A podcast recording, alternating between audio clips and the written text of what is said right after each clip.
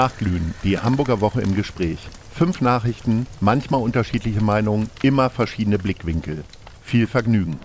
Moin, moin, mein Name ist Lars Meyer, ich bin Geschäftsführer der Guten-Leute-Fabrik und ich spreche heute wieder mit Lars Heider, dem Chefredakteur vom Hamburger Abendblatt, über die wichtigsten Themen der Woche. Lars, heute mit oder ohne One Love Binde? Jens Kerstern hat ja unter der Woche auch eine getragen.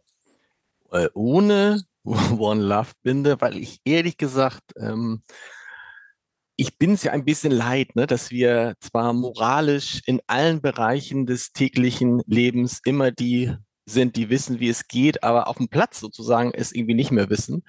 Und äh, deshalb äh, habe ich mich aus der Diskussion jetzt zeitweise mal verabschiedet. Du möchtest also jetzt nicht drüber reden, aber ehrlicherweise. Doch, ich möchte drüber, ja ich, möchte, ich möchte äh, gern, ich möchte gern drüber reden. Ich finde nur ja? so ein bisschen, ich finde es nur so schwierig, dass wir echt in vielen Bereichen dazu neigen, anderen Leuten zu sagen, was sie eigentlich alles besser machen sollten und wie man es besser machen könnte und was man machen müsste und so.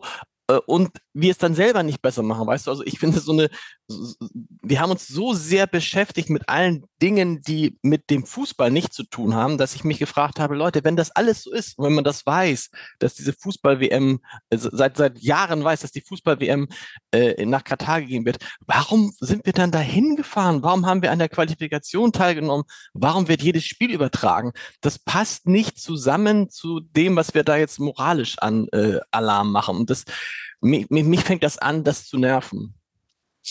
Das ist, äh, das hast du wirklich sehr schön auf den Punkt gebracht. Damit ist eigentlich fast alles gesagt. Ähm, ich wollte noch mal sagen, die Soman Love Binde war ja am Anfang total umstritten. Also nicht von FIFA-Seite, sondern von allen anderen aus, weil es ein beschissener Kompromiss sein sollte. Und auf einmal wird die da zu einem Supersymbol äh, herbeigeredet, äh, sodass auf einmal Minister und äh, Ministerinnen und Senatoren äh, diese Binde tragen. Also diese, diese totale Umkehr das fand ich halt auch nochmal ganz äh, besonders erwähnenswert und erstaunlich. Also die, die Leute sind ja irgendwie, habe ich das Gefühl, sind alle, alle im Wahn, äh, alles zu kommentieren, alles zu diskutieren. Am Ende geht's da ja tatsächlich um Fußball. Äh, alles andere sind ja andere Themen. Ne? Also so ist es, ich, man muss genau so ist es. Und gut, man lenkt, kann vielleicht damit davon ablenken, dass wir bei dem Kernthema eben tatsächlich maximal Mittelmaß sind. Ne? Und es wirkt, ich finde, wir wirken so ein bisschen, wir wirken da und in anderen Bereichen halt auch so ein bisschen dröge, ne? Wir sind so, wir über, erheben uns und sagen allen Mensch, so und so muss es laufen und so. Ich wiederhole mich da und sind aber selber nicht mehr die, die genau das machen, was andere uns, was wir anderen erzählen. Lustig war, dass die kämpferischen Tugenden, die äh, uns ja äh, äh bis weit in die 90er nachgesagt wurden, ich erinnere an die Walz aus der Pfalz, Hans-Peter Briegel in den 80ern, äh, dass die ja in dem Spiel gegen Japan komplett abhandengekommen sind und die Japaner uns gezeigt haben, wie fix man ist, wenn man tatsächlich auch gedankenschnell ist und äh, auch natürlich kämpft. Ne? Mhm. Also ähm, ja, im Grunde ist das äh, ein schönes Symbolspiel gewesen dafür, äh, wie auch die ganze Diskussion rund um die WM geführt wird. Es ging nicht um Sport, sondern um viele andere Dinge. Also ja, sehr, sehr schwierig. Aber es bleibt ja hier auch in Hamburg schwierig. Die Elbvertiefung äh, ist das Thema.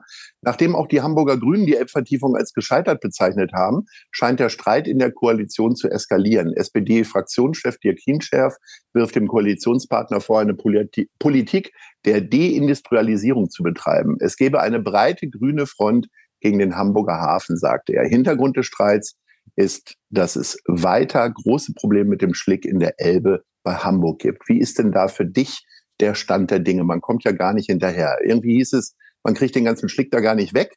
Dann äh, hat man sehr viel Geld ausgegeben, hat sich äh, gegen Naturschützer hm, irgendwie einigermaßen durchgesetzt und jetzt geht zusammengefasst, finde ich. Das ist tatsächlich, Oder? es sah jetzt noch in der vergangenen Woche so aus, als sei das ein Problem zwischen Niedersachsen und Schleswig-Holstein auf der einen Seite und Hamburg auf der anderen Seite, weil die Niedersachsen und die Schleswig-Holsteiner sagen, wir möchten euren Schlick nicht mehr nehmen oder nicht an den Stellen, an denen ihr ihn ähm, abladen wollt. Und nun geht dieses, äh, dieses Problem in die, in die, in den Senat hinein. Und so viele Schwierigkeiten, interne Schwierigkeiten hat ja der rot-grüne Senat nicht gehabt, aber das könnte tatsächlich ähm, eine werden.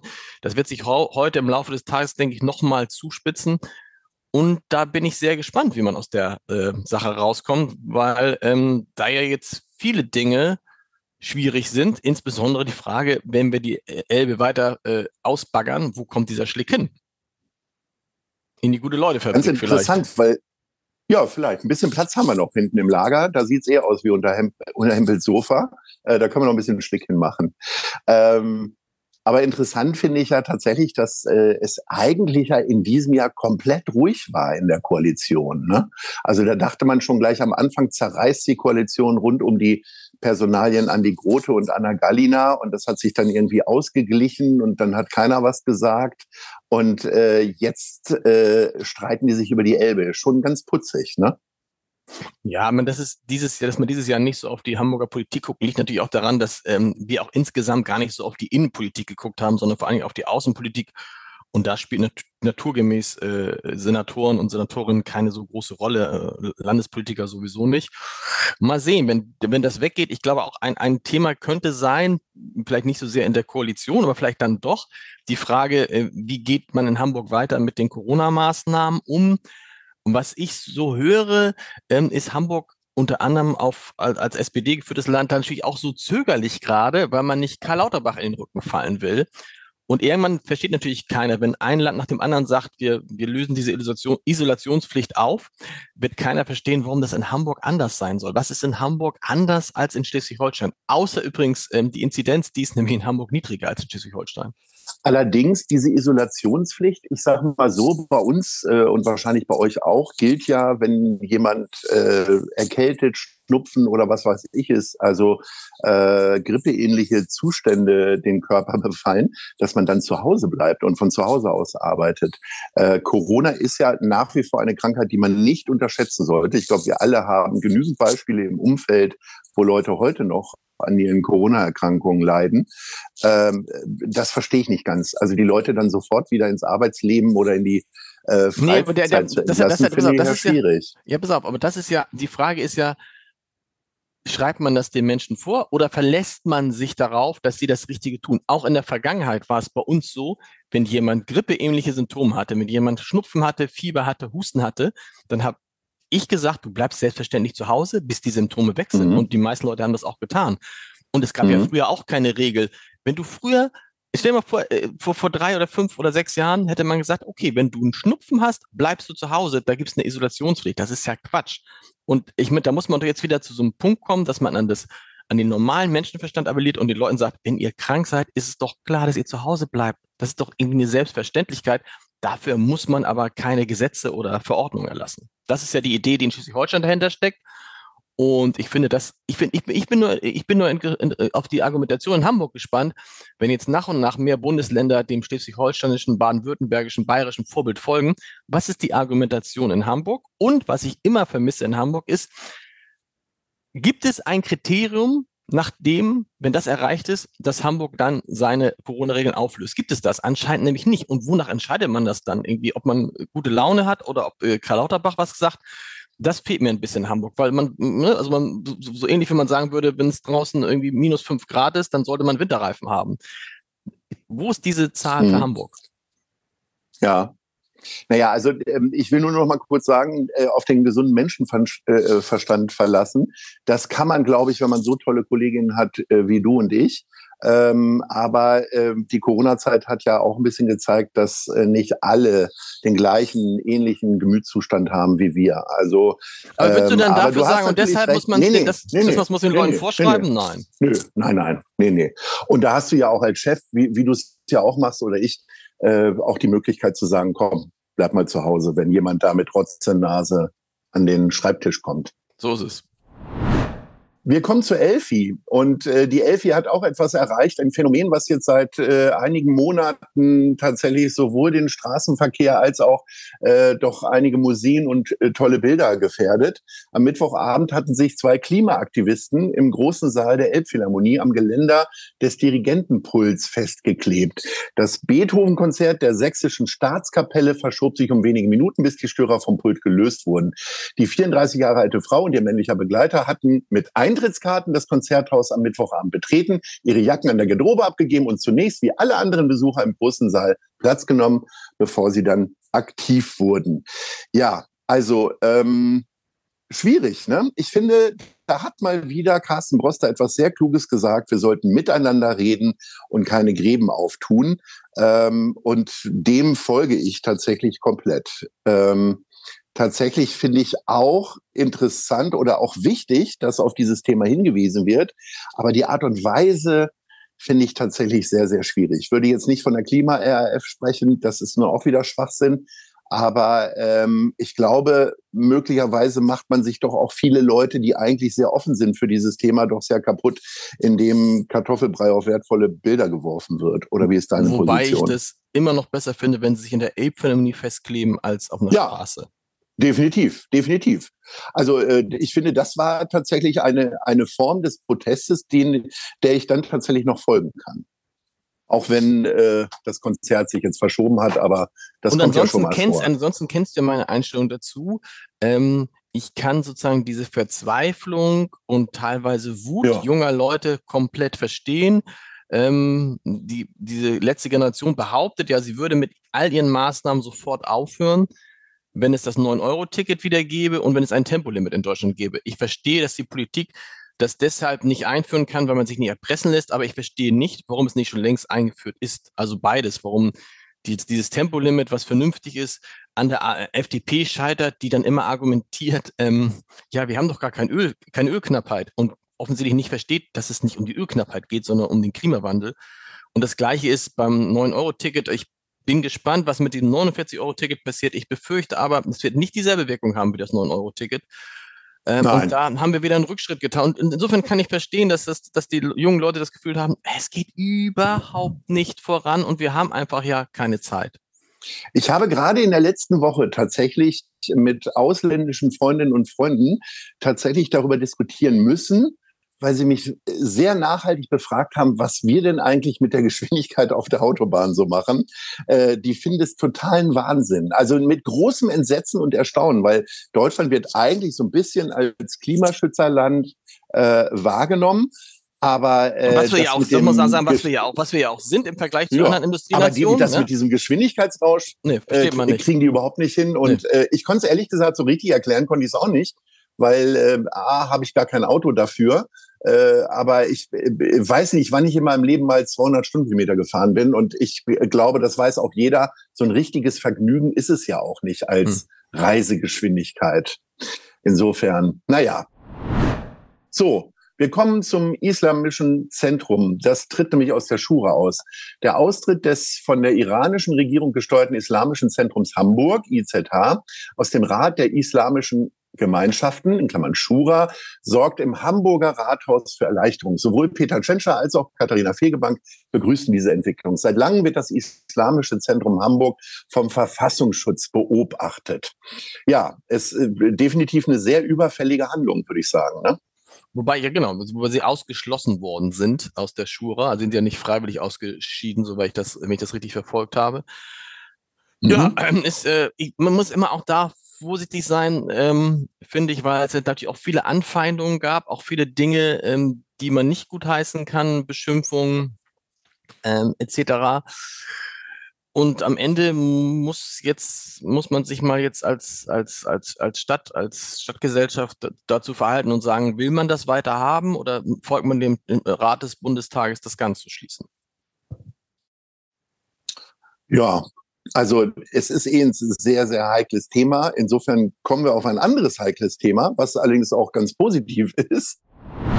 Hamburg ist das gesündeste Bundesland. Hamburg ist das mit Abstand gesündeste Bundesland, will ich sogar sagen, in Deutschland. So sei die Krankheitslast in der Hansestadt mit 87 Prozent gemessen am Bundesdurchschnitt am niedrigsten. Wie das Barmer Institut für Gesundheitssystemforschung allerdings auch herausfand, gibt es in Hamburg vergleichsweise häufig einen Missbrauch von Drogen und Alkohol. Ähm, ja, ist das ein Großstadtphänomen? Möglicherweise, ne? Ja, aber erstmal ist ja positiv zu das sehen, dass, so offens dass, offensichtlich, dass offensichtlich die Hamburger relativ gesund leben.